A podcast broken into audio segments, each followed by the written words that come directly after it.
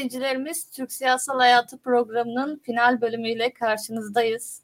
E, final bölümünde de böyle çetrefilli bir konuyu aslında tercih ettik. Bu yakışır diye düşündük final bölümünde. e, AK Parti'nin inşa ettiği hegemonyayı konuşacağız bugün. Çok değerli bir konuğum var. E, Şebnem Hocam hoş geldiniz. Hoş buldum. Ee, hocam bizi kırmadı, katıldı programımıza, kabul etti. Ee, ona da ayrıca teşekkürlerimizi iletelim. Davetiniz için ben teşekkür ediyorum. Rica ederim hocam. Şebnem hocamı kısaca tanıtarak başlayayım izleyicilerimiz için. Kendisi Middlebury Üniversitesi'nde çalışmalarını devam ettirmekte. Özellikle siyasal İslam partiler, demokratikleşme ve demokratik erozyon üzerine e, çalışıyor. Özellikle bu programı da e, Fuat Geyman ile kaleme aldığı Türkiye'de demokrasi, kimlik ve dış politika, dönüşüm yoluyla hegemonya alt başlığıyla e, çıkan e, eseri üzerine kurguladık esasında. E, çok uzatmadan hemen soruma geçmek istiyorum. Çünkü hocam Amerika'dan katılıyor. Sınırlı bir vakti var. E, bu kıymetli zamanı iyi değerlendirmek istiyorum. E, hocam Türkiye'nin modernleşme sürecinde beliren en, en önemli çatlaklar nelerdi sizce? Ee, teşekkür ediyorum ayrıca. Ee, güzel bir e, konuyla başlıyoruz. Biz Fuat Hoca ile beraber bu kitapta dört ana eksen tespit etmiştik. Merkez çevre, sol sağ, e, kimlik, e, vatandaşlık ve millilik, küresellik üzerinden e, Türkiye'nin e, 1923 sonrası tarihini de bu dört eksen üzerinden e, okumaya çalıştık. Ve e, tabii burada önemli olan şey AKP'nin bir ilk dönemine özellikle bakıyoruz. 2014'te yayınlandı kitap. E, yazma e, sürecini 2013'te tamamlamıştık. Tam gezi olaylarının sürdüğü esnada tamamlamıştık. E, tabii onu göz ardı etmemek lazım. Göz önünde bulundurmak gerekiyor ne zaman yazdığımızı ve ne zaman yayınlandığını. Ve bu dört e, eksen üzerinden Türkiye'deki siyasetin e, okumasını yapmaya çalıştık. Özellikle de AKP'nin birinci e, döneminde diyelim ilk 10 senelik e, iktidarında. Burada e, belki de e, şey yapmak gereken önemli olan nokta şu. Biz sadece merkez çevre deyip hani merkez bütün Türkiye siyasetinin merkez çevre üzerine okumalıyız demiyoruz. Tam tersi bu dört eksenin iç içe geçtiğini, katmanlandığını ve birbirini ciddi olarak daha karmaşık bir e, noktaya getirdiğini e, iddia ediyoruz kitapta.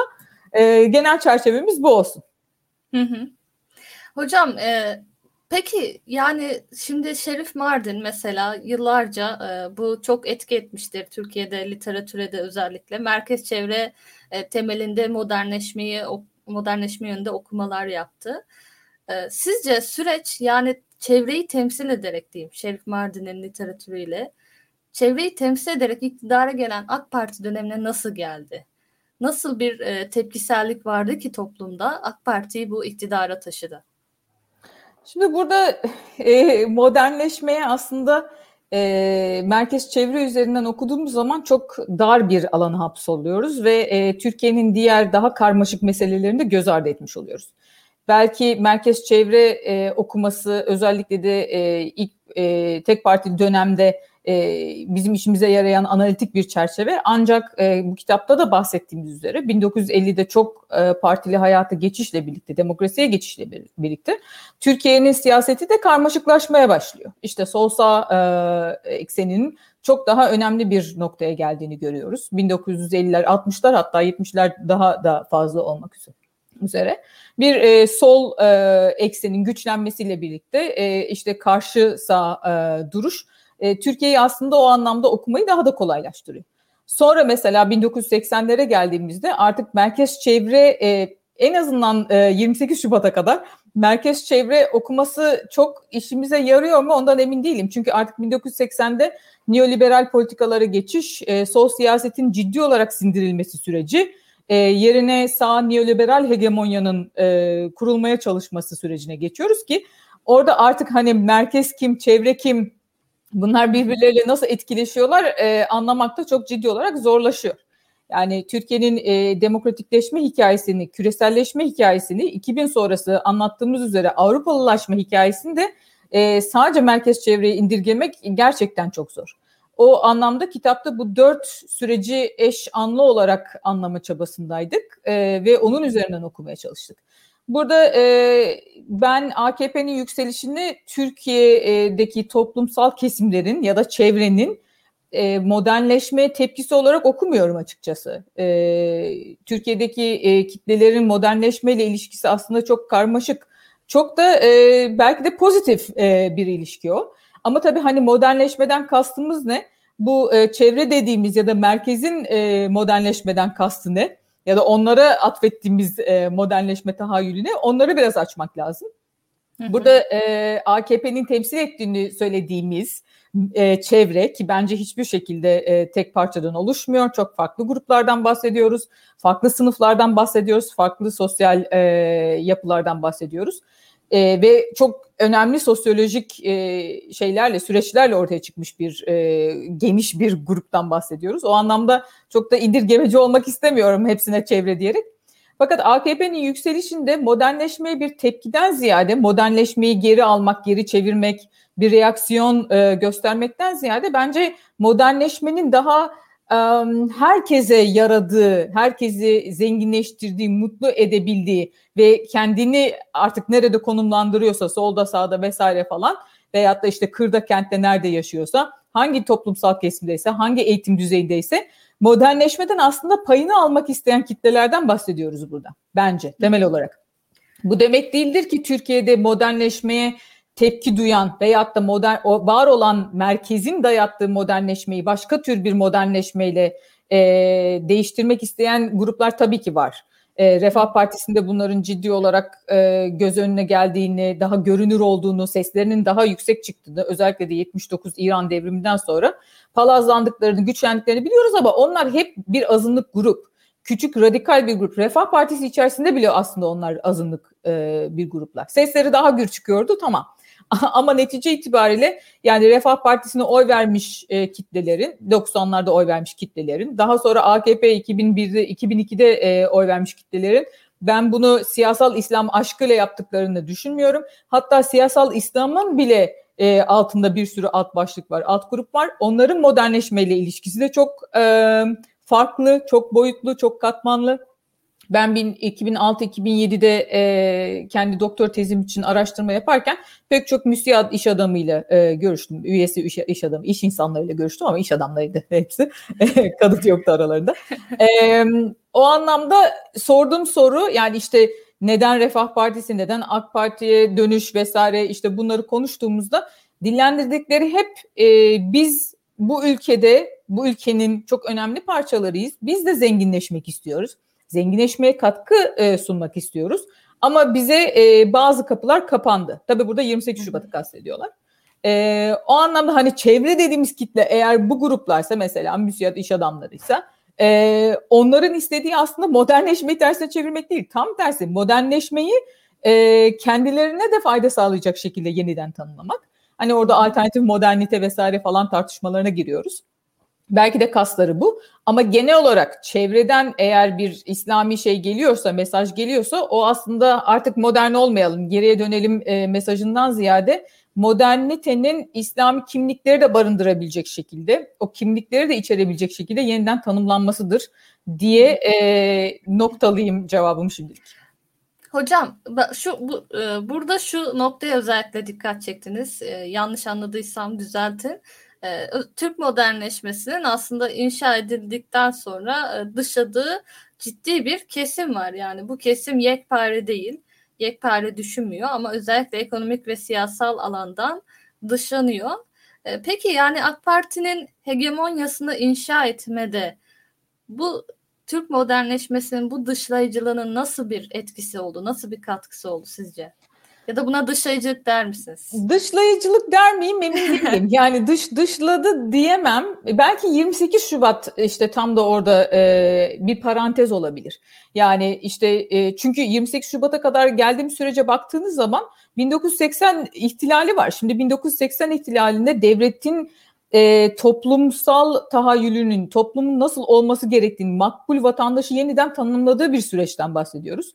Bu neoliberal ekonominin üstüne oturtulmuş bir Türk İslam sentezi var.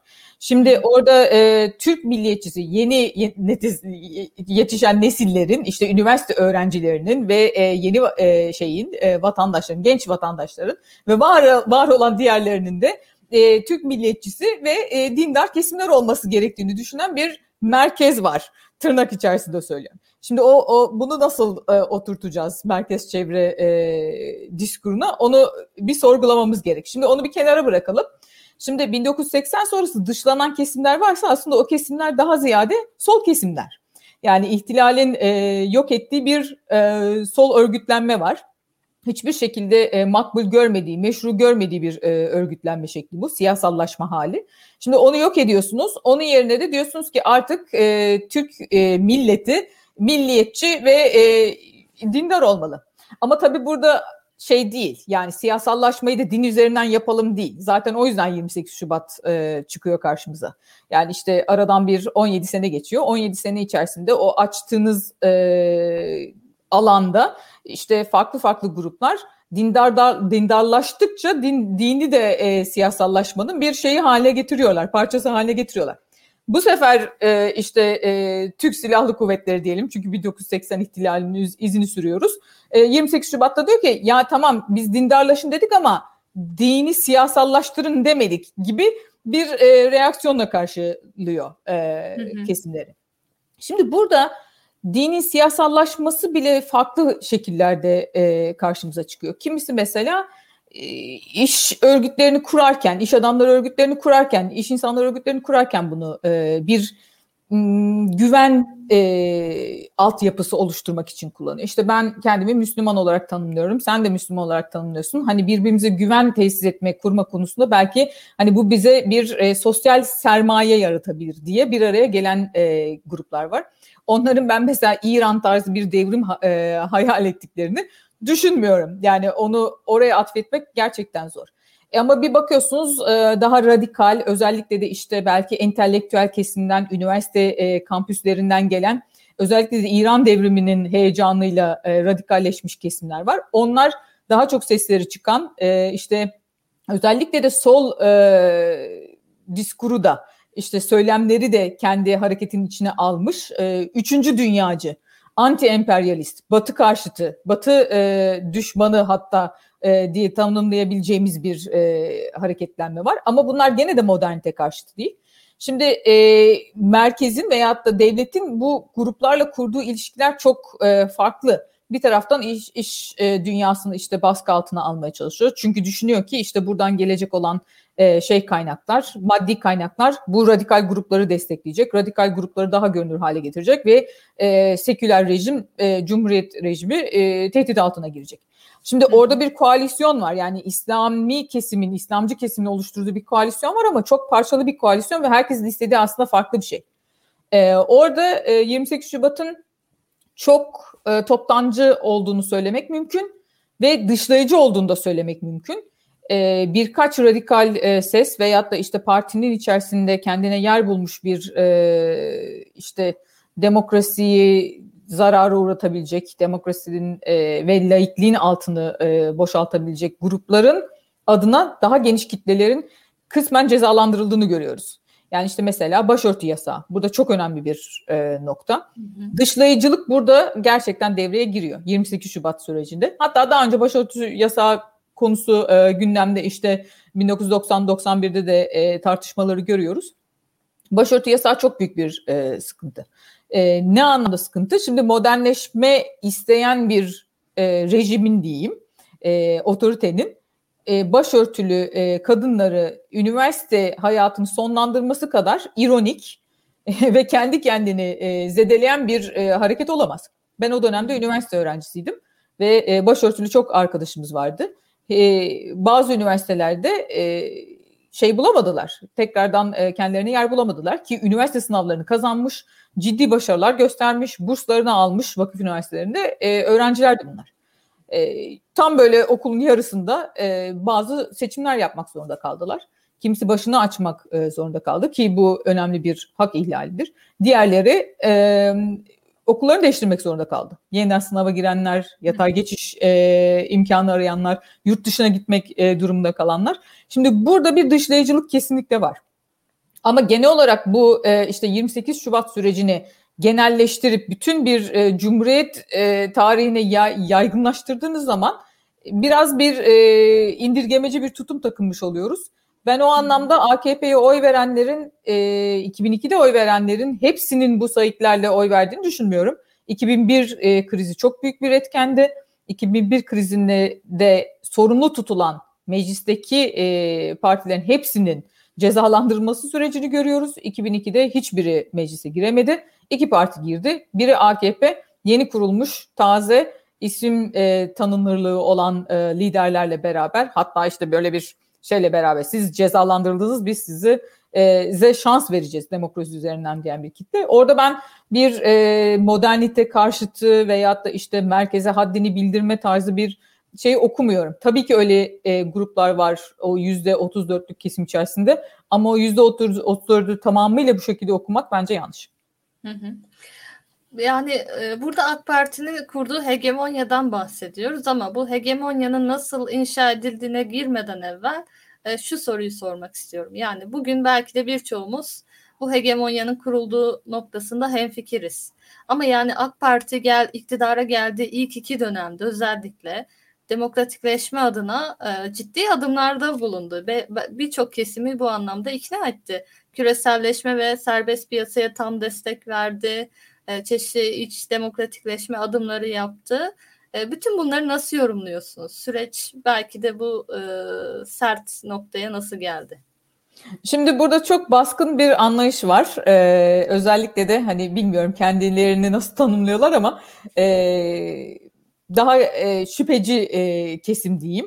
AKP başından beri şüpheyle yaklaşmış olan kesim işte biz size söylemiştik bu adamlar hep böyleydi falan. Yani hep otokrattılar, hep e, hegemoniktiler, hep İslamcıydılar ama yüzlerini gizlediler e, diyen ve o ilk belki 10 senesini AKP'nin ilk 10 senesini e, şüpheyle okuyan ve tamamıyla araçsal e, bir zihniyetle okuyan bir e, baskın görüş var. Özellikle de AKP'nin otoriterleşmesiyle beraber çok görünür e, oldu o görüş. Ben katılmıyorum.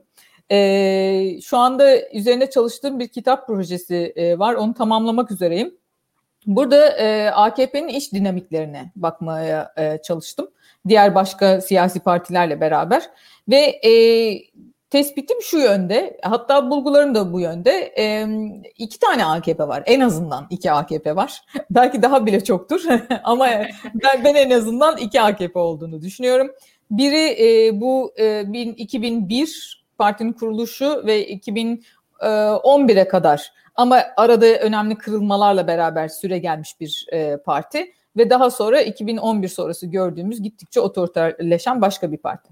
Hatta bu kitapta defaatle söylediğim şey e, şu anda karşılaştığımız AKP 2001'deki AKP değil. 2001-2011 arası AKP'si de değil. İki ayrı e, parti var burada ve e, aslında bu çok da normal. 20 senelik bir iktidardan bahsediyoruz. 20 senede bir partinin değişmesi, dönüşmesi elbette ki çok mümkün.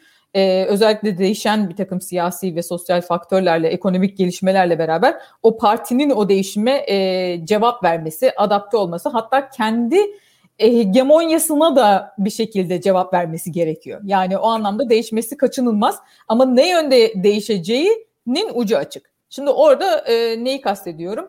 Bence parti içi dinamikler açıklıyor aslında bu karşımıza çıkan iki ayrı AKP'yi. AKP e, genel olarak siyasal İslam veya da diğer bütün siyasi partiler gibi aslında bir yelpaze.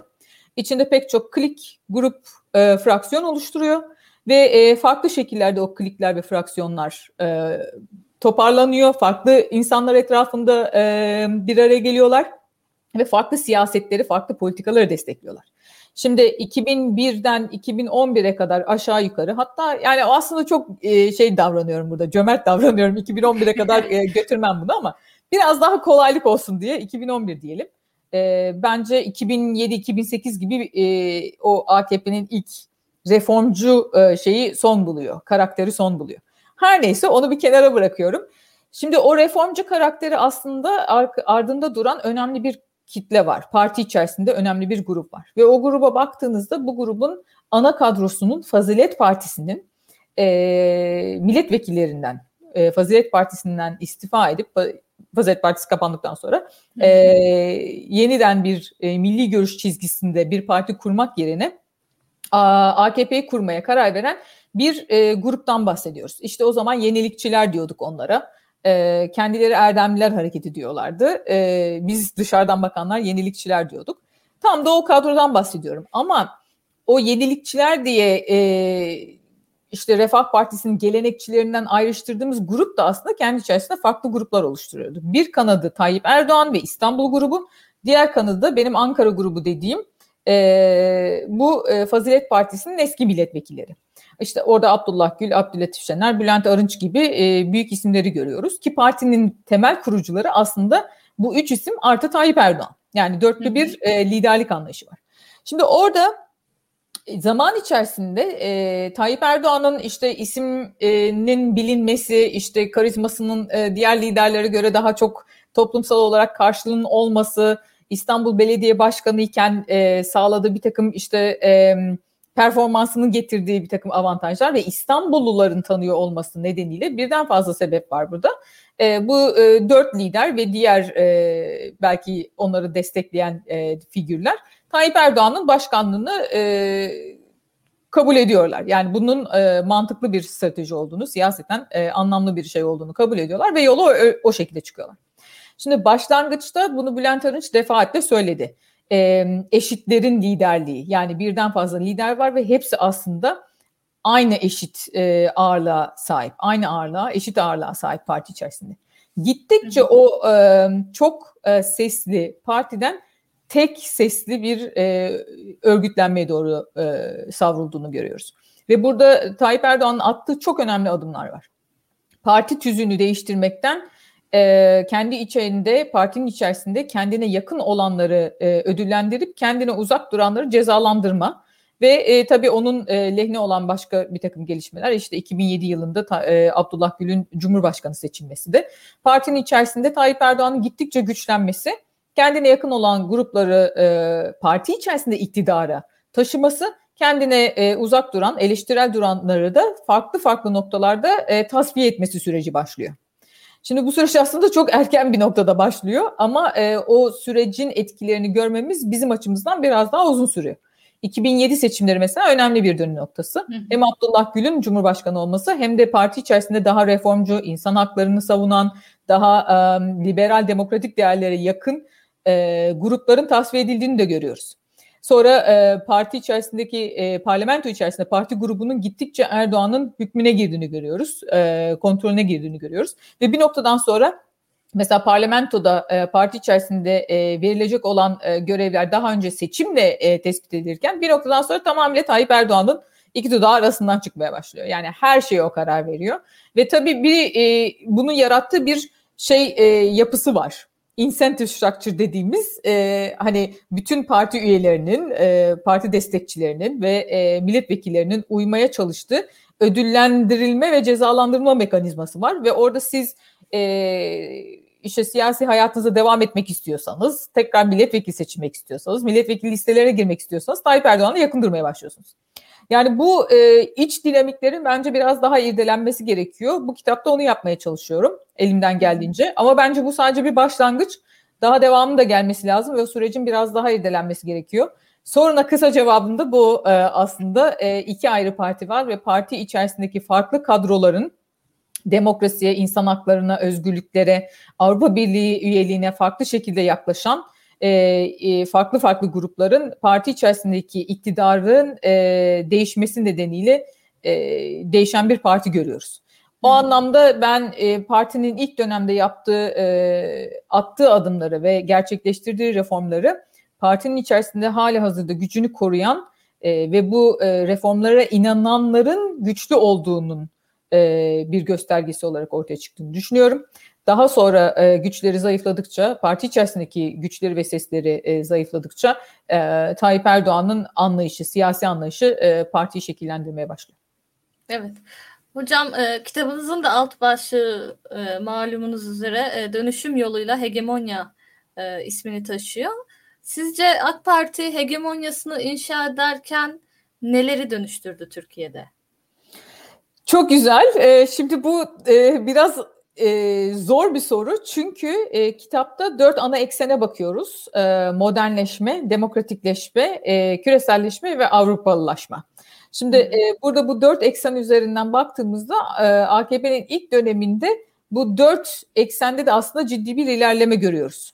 Demokratikleşme, modernleşme, e, küreselleşme ve Avrupalılaşma konusunda. O zaman e, belki seyircilerimizin bir kısmı hatırlamaz yaşları e, daha el vermediği için.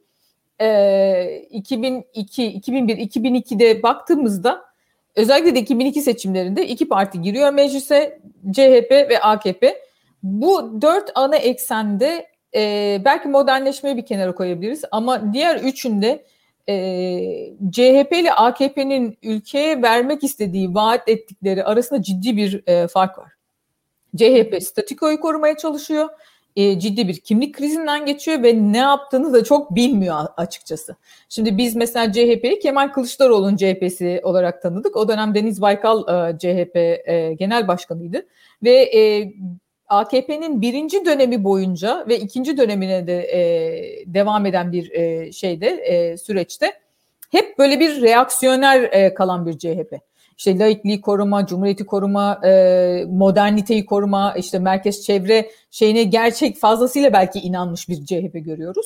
Ve orada mesela e, Avrupalılaşma konusunda biraz daha temkinli, daha şüpheci, küreselleşme konusunda daha milli, daha ulusalcı, e, demokratikleşme konusunda karnesi e, oldukça zayıf. E, yani her e, şeyde e, Türk Silahlı Kuvvetleriyle veyahut da Anayasa Mahkemesi'yle şey yapabilecek, flört edebilecek bir yerde duruyor. Şimdi o CHP de bu CHP değil. Onu da e, hatırlamak lazım. Yani şimdi Hı. AKP nasıl değiş, değiştiyse CHP de aynı şekilde değişti ve e, iki ayrı uçtan yer değiştirdiler e, bence. ve bu eksen, bu dört eksende e, de yer değiştirdiler. Yani e, CHP çok daha şüpheci, daha statikocu, e, daha dar bir vizyonla hareket ederken e, çok daha farklı bir e, eksene doğru kaymaya başladı ki burada AKP'nin otoriterleşmesinin çok büyük rolü var. AKP otoriterleştikçe ve bu dört eksende 2001'de durduğu yerden bambaşka bir yere savrulunca işte küreselleşmeden millileşmeye, e, kimlik politikalarına, e, ortak ya da eşit vatandaşlıktan kimlik politikalarına, e, efendime söyleyeyim işte modernleşmeden daha böyle neopatrimonyal e, rejime, liyakatın olmadığı, hukukun üstünlüğünün olmadığı, kişisel gücün ve kişisel bağların daha önemli olduğu, işte iktidarın aile e, ilişkileri etrafında kurgulandığı e, bir uca döndükçe CHP'nin de tam tersi bir aksta ilerlediğini görüyoruz. Bence bu çok pozitif bir şey tabii. Yani hani Türkiye'nin genel için şey söylemiyorum tabii. Otoriterleşme için söylemiyorum ama CHP'nin dönüşümü açısından bence önemli bir şey var burada. Şimdi e, soruna geri dönersek ilk dönemde bu Avrupalılaşma, küreselleşme, demokratikleşme konusunda ve tabii ki par- parçası olduğu için modernleşme konusunda AKP'nin attığı adımlar var. Biraz önce bahsettiğimiz bu reformlarla e, e, şey olarak, paralel olarak. Ancak e, bu dönüşüm işte Avrupa Birliği e, a, sürecinin başlaması, e, üyelik sürecinin müzakerelerin başlaması, ondan sonra işte demokrasi konusunda Türkiye'nin uzun zamandır gelmediği belki de en en yüksek e, haklar ve özgürlükler noktasına gelmesi, bu konuda ciddi olarak e, uluslararası sistemden ve diğer ülkelerden de e, şey alıyor olması, e, başarılarının tanınıyor olması, diğer ülkelerle çok daha e, pozitif ilişkiler kurmaya başlaması, e, daha böyle küreselleşme e, ekseninde pozitif adımlar atıyor olması, işte aktif dış politika vesaire e, gibi. Şimdi burada birden fazla alanda çok önemli adımlar attığını görüyoruz AKP'nin.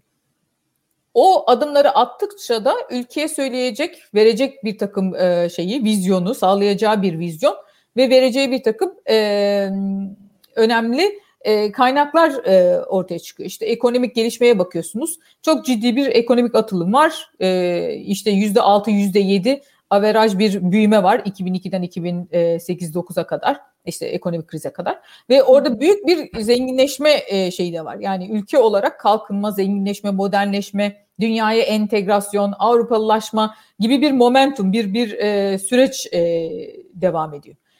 Şimdi bunun yarattığı büyük bir kredi var AKP açısından ve e, o anlamda 2002'de %34 ile gelmiş partinin 2007'de e, %47'ye çıkması şaşırtıcı değil. 2011'de %49, %50'ye alması da şaşırtıcı değil. Çünkü e, halkın taleplerini zenginleşme, refah kavuşma, Avrupalılaşma ki o zaman yüksek de e, destek bu taleplere karşılık verebilen bir AKP var. İşte tam kastettiğimiz de bu. Bu dönüşümden kastettiğimiz bu. Fakat sonra bu dönüşümün getirdiği siyasal gücün e, bir şekilde e, partinin kimyasını bozmaya başladığını görüyoruz ve parti tam aksi yönde ilerlemeye başlıyor. Demokratikleşme yerine otoriterleşme, e, Avrupalılaşma yerine e, Avrupa'ya biraz daha şüpheyle yaklaşan bir noktaya, e, şey yerine e, de, modernleşme yerine daha işte dediğim gibi neopatrimonyal, daha klientelist bir noktaya e, ve nihayetinde de e, ne kaldı geriye? Küreselleşme yerine daha böyle milli, yerli değerlere sahip çıkan, yerli ve milli bir noktaya e, savrulan bir e, AKP görüyoruz. E, şimdi kastımız oydu. Yani özellikle de partinin ilk dönemine bakarak e, bu dört eksendeki e, değişime ve değişim sözüne, vaadine bakarak AKP'nin bir hegemonya kurduğunu düşünüyorduk. E, sonradan bu hegemonyanın bambaşka bir e, noktaya taşıdığını görüyoruz. Hı hı. Ya, hocam şöyle bir e, aslında durum da var. E, yani AK Parti bu dönüşümü evet gerçekleştirdi. E, ama en nihayetinde bu parti e, küreselleşme ve piyasaya destek vermiş. Avrupa Birliği sürecine tam destek vermiş. İşte bunların bütün e, nimetlerini de aslında karşılığını da görmüş bir parti. Ancak bugün geldiğimiz noktada adeta sanki basireti tutulmuş, hiç bunları yapan bir parti değilmiş gibi. Özellikle mesela faiz meselesi konusundaki takındığı tutum e, ya da çeşitli e, kurumların e, bağımsızlığı üzerine takındığı tutum. Sanki o AK Parti hiç yaşanmamış, o bir rüyaymış gibi bir hava seziyorum ben açıkçası. E, ve bu e, bugün yaptığı bütün hamleleri de özellikle arka planda, zihni arka planda özellikle siyasal İslam'la e, bütünleştirdiğini görüyorum bu tarzda e, argümanlarla desteklediğini görüyorum. Yani bu konuda neler demek istersiniz? Neler düşünüyorsunuz? Evet tam da bu. Yani bir önceki soruyla da aslında ba- bağlantılanıyor e, bu tespit. Yani e, partinin içerisindeki dengeler değiştikçe ve kadrolar değiştikçe o bambaşka bir vizyonu olan AKP'nin işte kendini muhafazakar demokrat olarak tanımlayan AKP'nin artık gittikçe siyasal İslamcı bir AKP'ye dönüştüğünü görüyoruz. Ve ne yazık ki elinde çok ciddi bir siyasi e, güç olduğu için sadece kendisi değil toplumu da dönüştürmeye başlıyor. Çünkü e, medya e, ciddi olarak kontrolü altında işte yüzde 90-95 artık neyse e, medya e, organları partinin e, kontrolünde. E, devletin e, bütün aygıtları partinin kontrolünde. Biz bunu Berkesen'le yaptığımız çalışmalarda e, uzun uzun inceledik. Şimdi o bütün bu e, aygıtları eline almış bir parti kendisi değiştikçe toplumu da e, kendi e, tahayyülü e, çerçevesinde değiştirmeye başlıyor. Şimdi merkez çevreyi mesela hala bu kadar çok konuşuyoruz işte bakıyorsunuz e, 20 senelik iktidardan sonra Tayyip Erdoğan hala 28 Şubat anlatıyor. Yani şimdi 20 senedir iktidardasınız ve çok şey değişmiş. Artık Türkiye'de e, sivil e, siyaset ciddi olarak konsolide olmuş herhangi bir tabii işte 2016 şeyini saymazsak ki orada Gülen hareketini ayrıca konuşmamız lazım.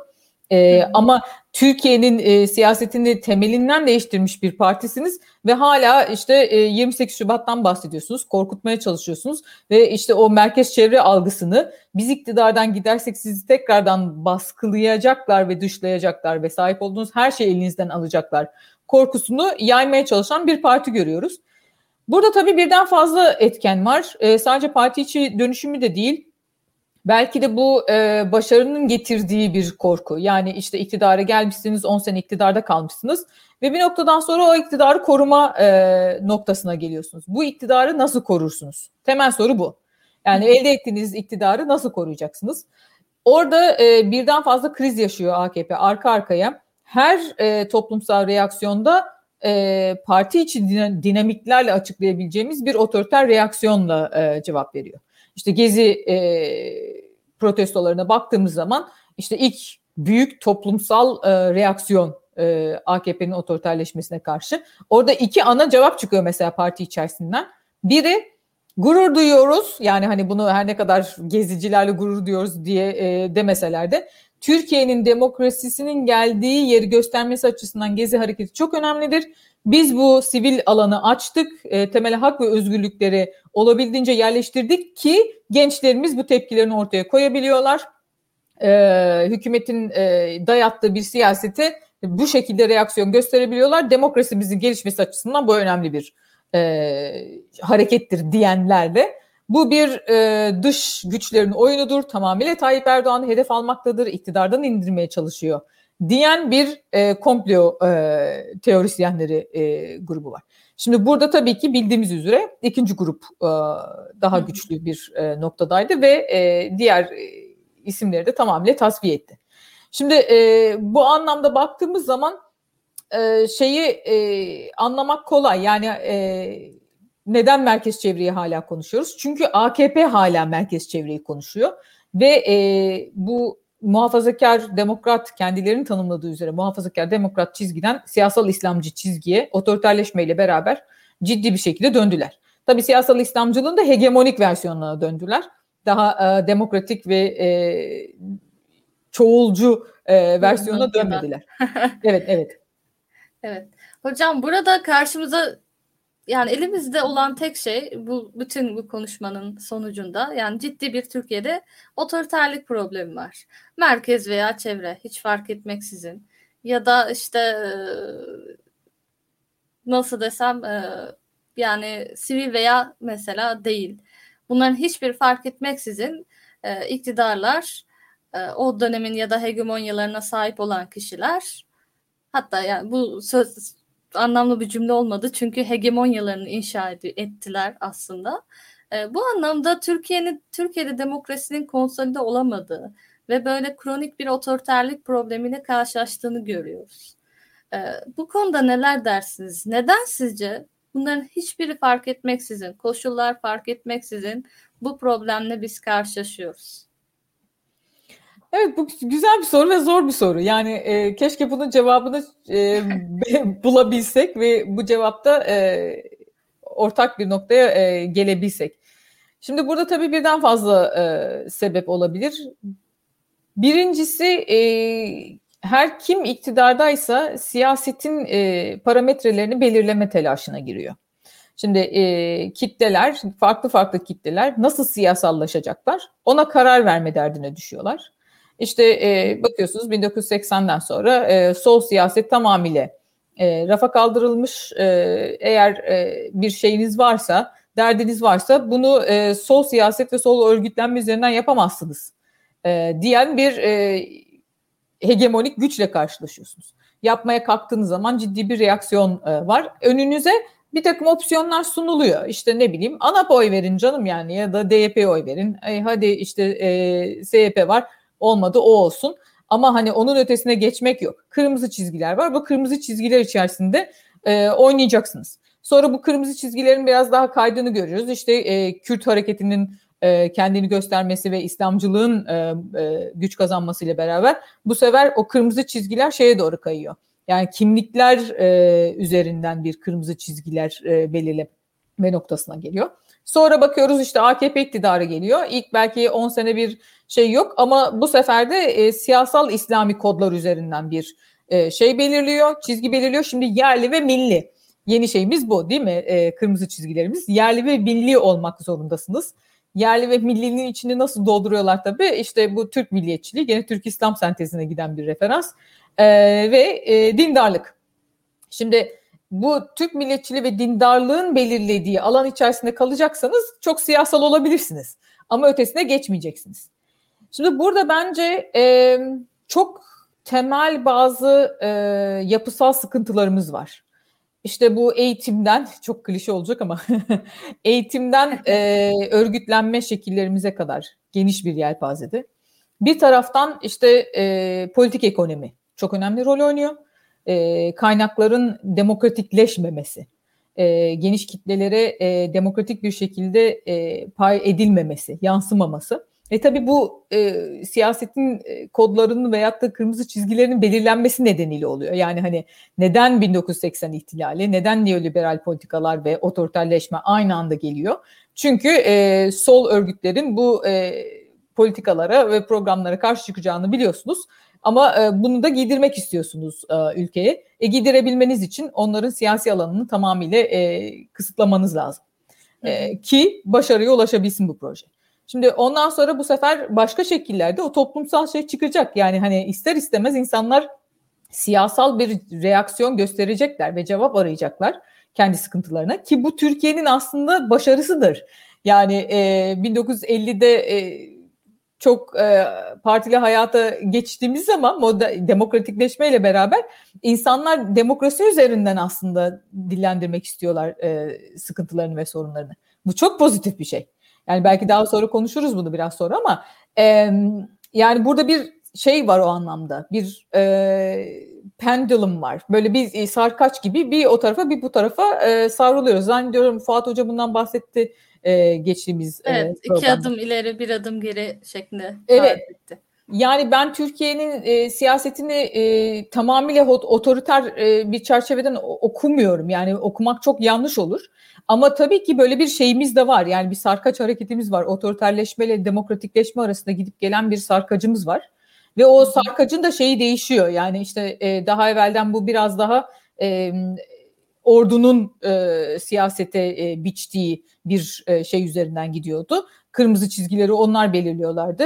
Şimdi e, merkez diyoruz mesela şimdi. Şimdi bakıyorsunuz başka bir e, hegemonya anlayışı var. Orada hani ne kadar merkez merkez ne kadar çevre çevre o da tartışılır. Bence ikisinin arasında böyle bir güzel bir şey de var. Harmanlanma da var. E, onu, onu bir kenara bırakalım şimdilik. Ama e, şimdi mesela başka bir e, kadro çiziyor o kırmızı çizgileri ve çizdiği çizgiler de farklı çizgiler. Şimdi o anlamda e, ama hepsinde bir reaksiyon da var. Yani e, evet sarkaç otoriterleşmeye doğru kayıyor. Farklı otoriterleşme şekillerine doğru kayıyor. İşte vesayet oluyor. Sonra geliyoruz işte rekabetçi otoriter oluyor. Ancak Hı-hı. netice itibariyle genel olarak ben demokrasiye doğru bir kayan da bir sarkaç görüyorum. Yani bu eğer böyle bir lineer bir çizgi değil. Biz biz bir hat üzerinde demokratikleşmiyoruz. O kesin. Yani işte Fuat Hoca'nın da dediği gibi gidiyoruz sonra geri geliyoruz. Sonra gene gidiyoruz gene geri gidiyoruz ama neticede aslında her e, yeni adımımız bizi biraz daha demokrasiye götürüyor. Farklı bir e, demokratikleşme süreci yaşıyoruz ama ben genel olarak toplamda e, biraz daha ileriye gittiğimizi düşünüyorum. Demokrasi kültürünün, demokrasi e, süreçlerinin içselleştirilmesi açısından. Bunu tamamen tecrübi bir birikim ya da işte yaşananlardan ders çıkarma olarak mı e, tarif edersiniz? Her türlü her türlü yani insanlar bence Türkiye'de insanlar gerçekten bu e, demokratik haklarına sahip çıkıyorlar. Yani işte 80 ihtilali oluyor. 83 seçimlerinde e, işte gösterilen adrese atılmıyor oylar. Başka bir partiye gidiyor. İşte e, Tayyip Erdoğan'ın partisi kapatılıyor, e, hapse giriyor. Ondan sonra bakıyorsunuz 2002'de iktidara geliyor.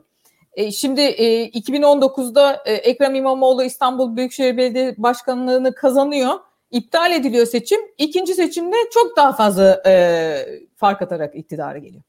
Şimdi burada ins- yani Türkiye'de insanların e, vatandaşlık haklarına sahip çıktığı bir alan var. Yani bence orada demokrasinin çizdiği önemli bir e, hat bu. Tamam otoriterleşiyoruz ama e, bu otoriterleşme de e, bazen hatta son dönemde demokratikleşme adına olan bir otoriterleşme ironik bir şekilde. Yani mesela AKP hiçbir zaman otoriterleşmeden bahsetmiyor. Kendisi her zaman her daim en demokratik güç. Anlatabiliyor muyum ne demek istedim? Yani tamam evet. popülizmden gelen bir şey var veya da bu merkez çevre okuması üzerinden geliyor. E, e, AKP hep şey milletin Bunu alenen kabul edemiyor en azından. Evet, evet, Bunu aynen. alenen kabul edecek bir siyasi kültür, atmosfer aynen. yok. Aynen. Ama aynı şekilde şey de öyle. Yani e, askeri yönetimler de öyle. Bakıyorsunuz diğer pek çok ülkeye e, kıyasla işte Latin Amerika veya da başka ülkelere baktığınız zaman e, Türkiye'de bütün ihtilaller bir sene, iki sene, üç sene sonra bitiyor ve e, askeri yönetim yerini sivil yönetime bırakıyor.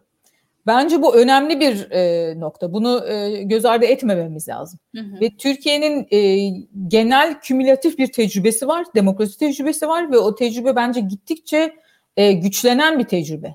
Zayıflayan bir tecrübe değil. İstediğimiz kadar şu anda mesela otoriter bir şeyden geçelim.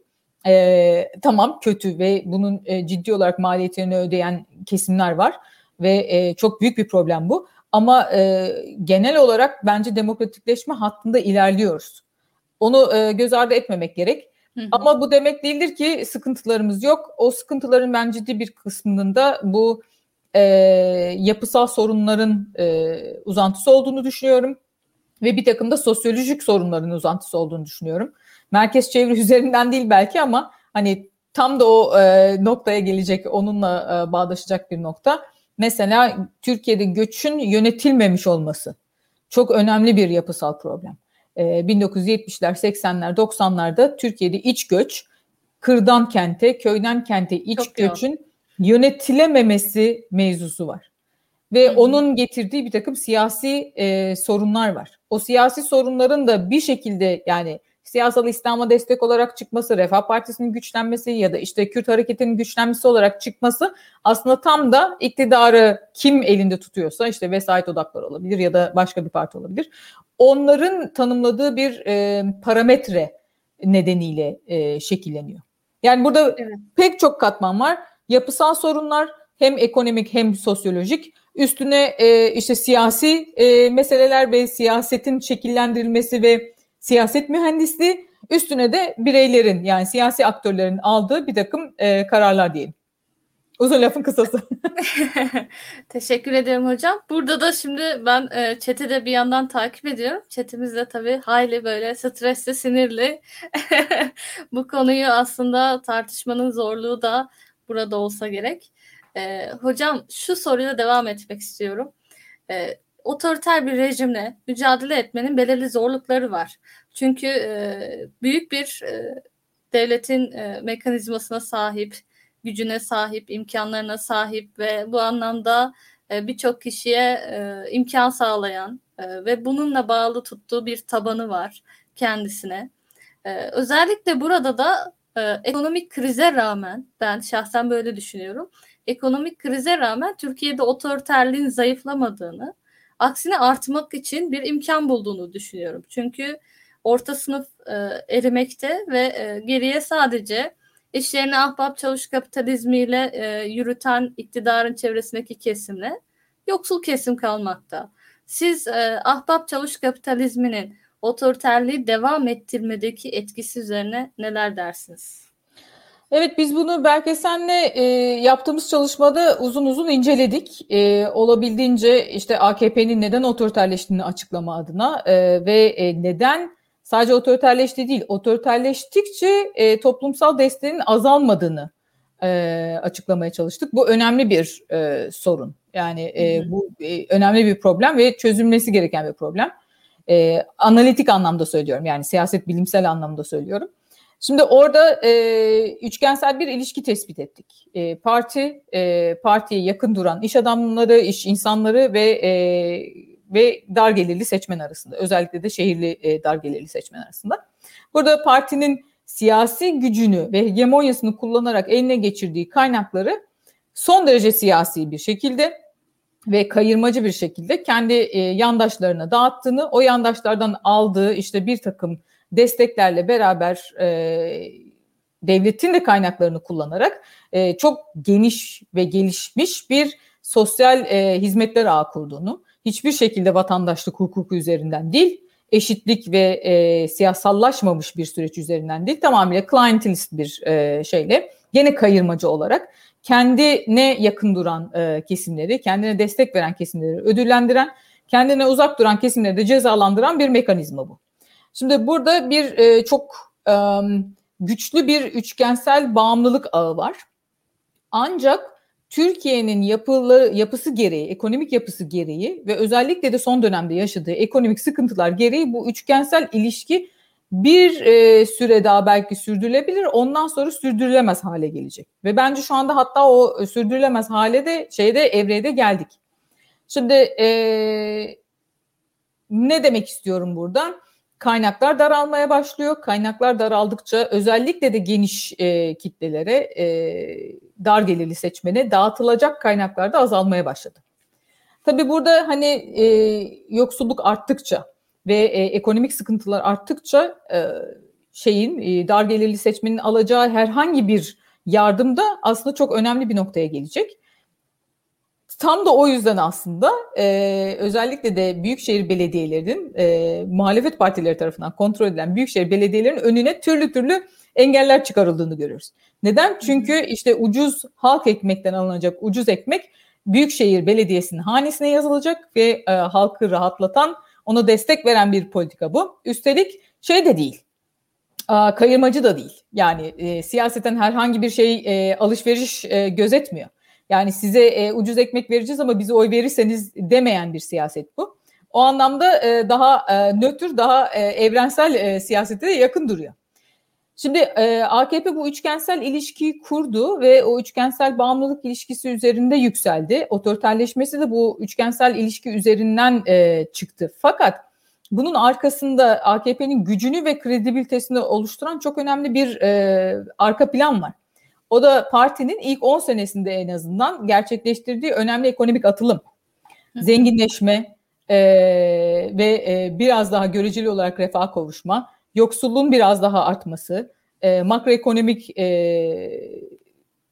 iyi gidiş ve performans, işte enflasyonun düşmesi, işte faizlerin düşmesi, kredi bolluğu vesaire. Tabii ki bu e, gene sürdürülebilir bir büyüme değildi. Fakat en azından o dönemde insanların ciddi olarak hayatında e, zenginleşme gördüğü, yaşadığı, tecrübe ettiği bir dönemden bahsediyoruz.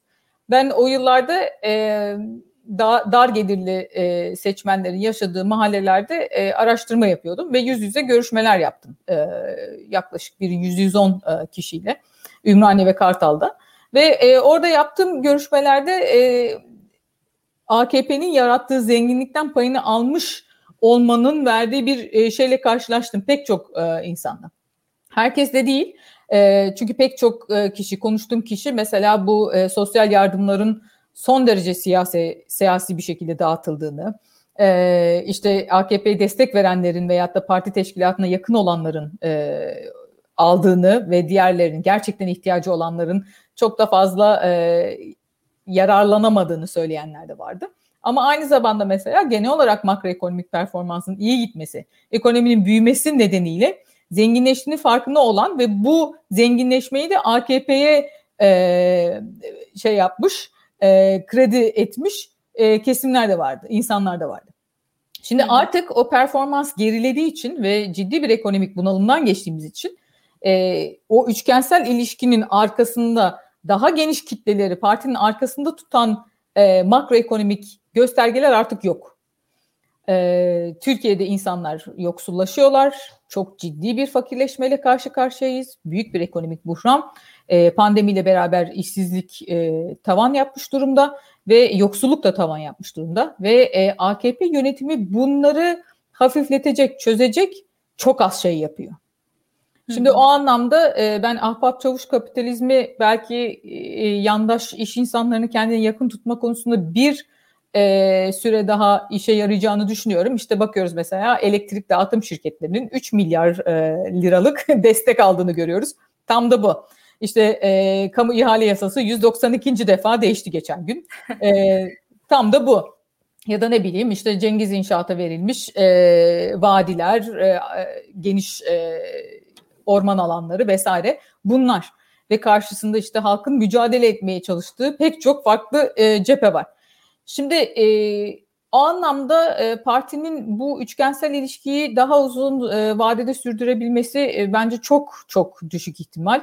E, ve e, bundan sonraki süreçte de özellikle de dar gelirli seçmen, şey için değil, iş insanları için söylemiyorum, yandaş iş adamları için, iş insanları için söylemiyorum ama e, dar gelirli seçmenin e, büyük bir kopuş yaşayacağını e, tahmin edebiliriz. E, ama tabii orada birkaç başka etken de var mesela bu gidişatı nasıl açıklıyorsunuz e, hükümet açısından baktığınızda hep bir dış güçler işte faiz lobisi vesaire falan ve medyanın gücünü de göz ardı etmemek gerek.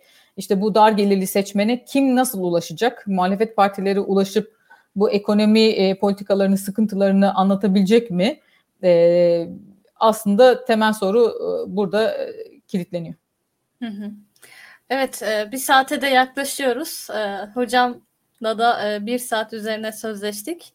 Hocam bir son söz alayım sizden. Türkiye'de demokrasinin inşa edilebilmesi adına neler yapmalıyız? Hangi yolları izlemeliyiz? Bunu tabii ki de günümüzün şartlarından, koşullarından bağımsız olarak yöneltiyorum. Evet tabii şimdi aslında bir mücadele var. E, otoriterleşmenin e, geri döndürülebilmesi adına e, geniş e, kapsamlı bir mücadele. O mücadelenin güçlenerek devam etmesi lazım. Daha yayılarak devam etmesi gerekiyor. Şimdi burada ben biraz evvel e, çok e, iyimser konuştum. E, bu demek değildir ki e, çok derin bir otoriterleşme içerisinden geçmiyoruz. Tabii ki e, Türkiye tarihinin belki de en en otoriter dönemlerinden biri bu. E, o anlamda şey yapmamak gerek. Yani hani gerçeklerden de yüz çevirmemek gerekiyor. Bunu a, a, kabul etmek lazım. Ve o gerçekliğin üzerine işte bir takım adımlar atmak gerekiyor. Şimdiye kadar neyi yanlış yaptık, neyi daha iyi yapabiliriz ve yapmalıyız sorusu önemli. Ben yine burada şeye geri döneceğim. Yani hem sosyolojik hem de ekonomik hem de siyasi e, noktaları var bu meselenin. E, bu üçünün de eş anlı olarak değişmesi lazım, dönüşmesi lazım. Ve bunun bir toplumsal hareket ve hareketlerle beraber dönüşmesi lazım. Yani e, toplumsal olarak bir e, demokratik asgari müşterekte bir araya gelmesi gereken e, bir koalisyon yaratmamız gerekiyor. Bunun e, adımları atılıyor, e, atıldı da, atılmaya da devam ediyor. Çok farklı e, siyasi partiler bir araya gelip e, geniş bir koalisyon kurma e, gayretindeler. Bu çok olumlu bir adım. Ve benim umutlu olmamı sağlayan sebeplerden biri de bu. Yani e, neden e, demokrasi kültürünün Türkiye'de daha güçlü olduğunu düşünüyorum bütün şeye rağmen, otoriterleşme e, noktalarına rağmen. Tam da bu yüzden. Bir örnek vereyim. E, 2019 seçimlerinde ben 2014 ile 2019 seçimlerinde hemen hemen bütün e, seçimlerde e, 2014-19 arası bütün seçimlerde sandık başındaydım e, sandık başında e, hem gözlemci hem de zaman zaman sandık kurulu üyesi olarak görev yaptım. Ve e, işte Türkiye'deki seçmenlerin e, seçim günü davranışlarını da izleme e, fırsatı buldum. 2019'da e, İstanbul seçimlerinde yani ilk seçimlerde değil ikinci seçimlerde gene sandık başındaydım. Ve orada çok e, güzel bir şeye şahit oldum. E, bir seçmen oy kullanmaya geldi. Fakat e, oy kullanmış görünüyor. İşte isminin karşısında bir imza var. Ancak seçmen ısrarla diyor ki ben değilim o. Bu imza da benim değil. Başka bir yerime imza atmış.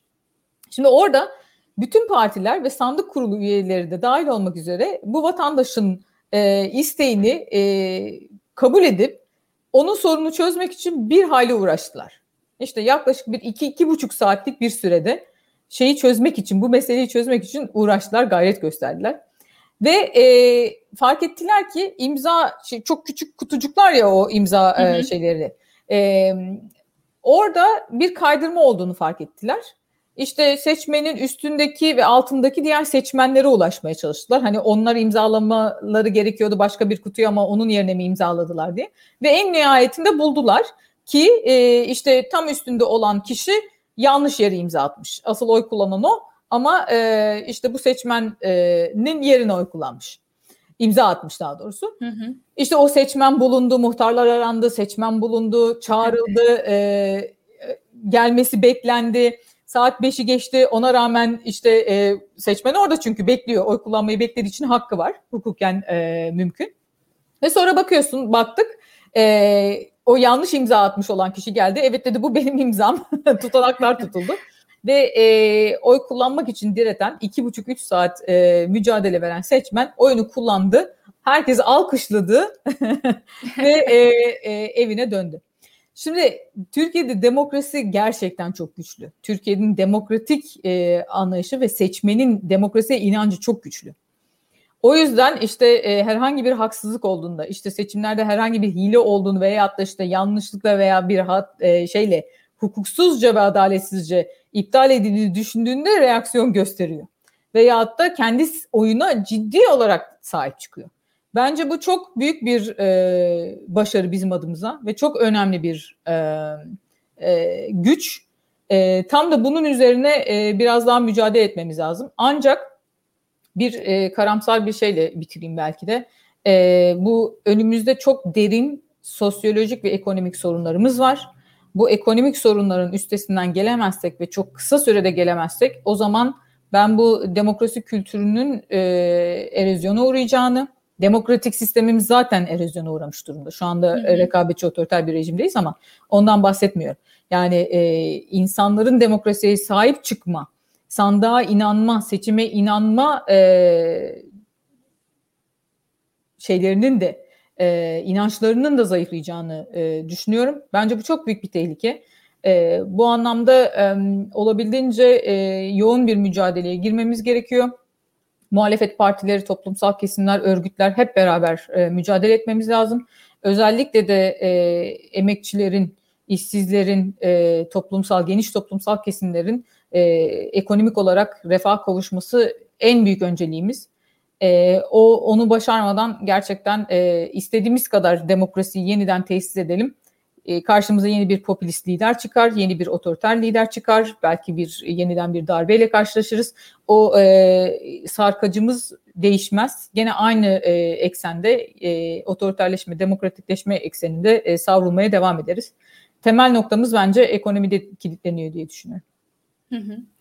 Çok teşekkür ediyorum hocam. Ee, bir saatinizi bir, bize ayırdınız. Ee, çok sağ ben olun. Ben teşekkür ederim. Çok kıymetliydi bizler için. Ee, burada da aynı zamanda Türkiye'nin de kritik bir e, zamandan geçtiği yönünde e, vurgularda bulunduk. Ee, Türkiye'de yeni hegemonyayı konuştuk. AK Parti'nin hegemonyasını konuştuk. Ve Türk Siyasi Hayatı programının da e, final bölümüyle sonuna geldik. Artık gelecek hafta yokuz. Ee, ancak e, burada arşivde programlarımız duruyor. Alanında birçok önemli isimle e, mülahazalar gerçekleştirdik. E, onları izleyebilirsiniz, dinleyebilirsiniz. Daktilo 1984'ün YouTube kanalından diyelim. Ve görüşmek dileğiyle.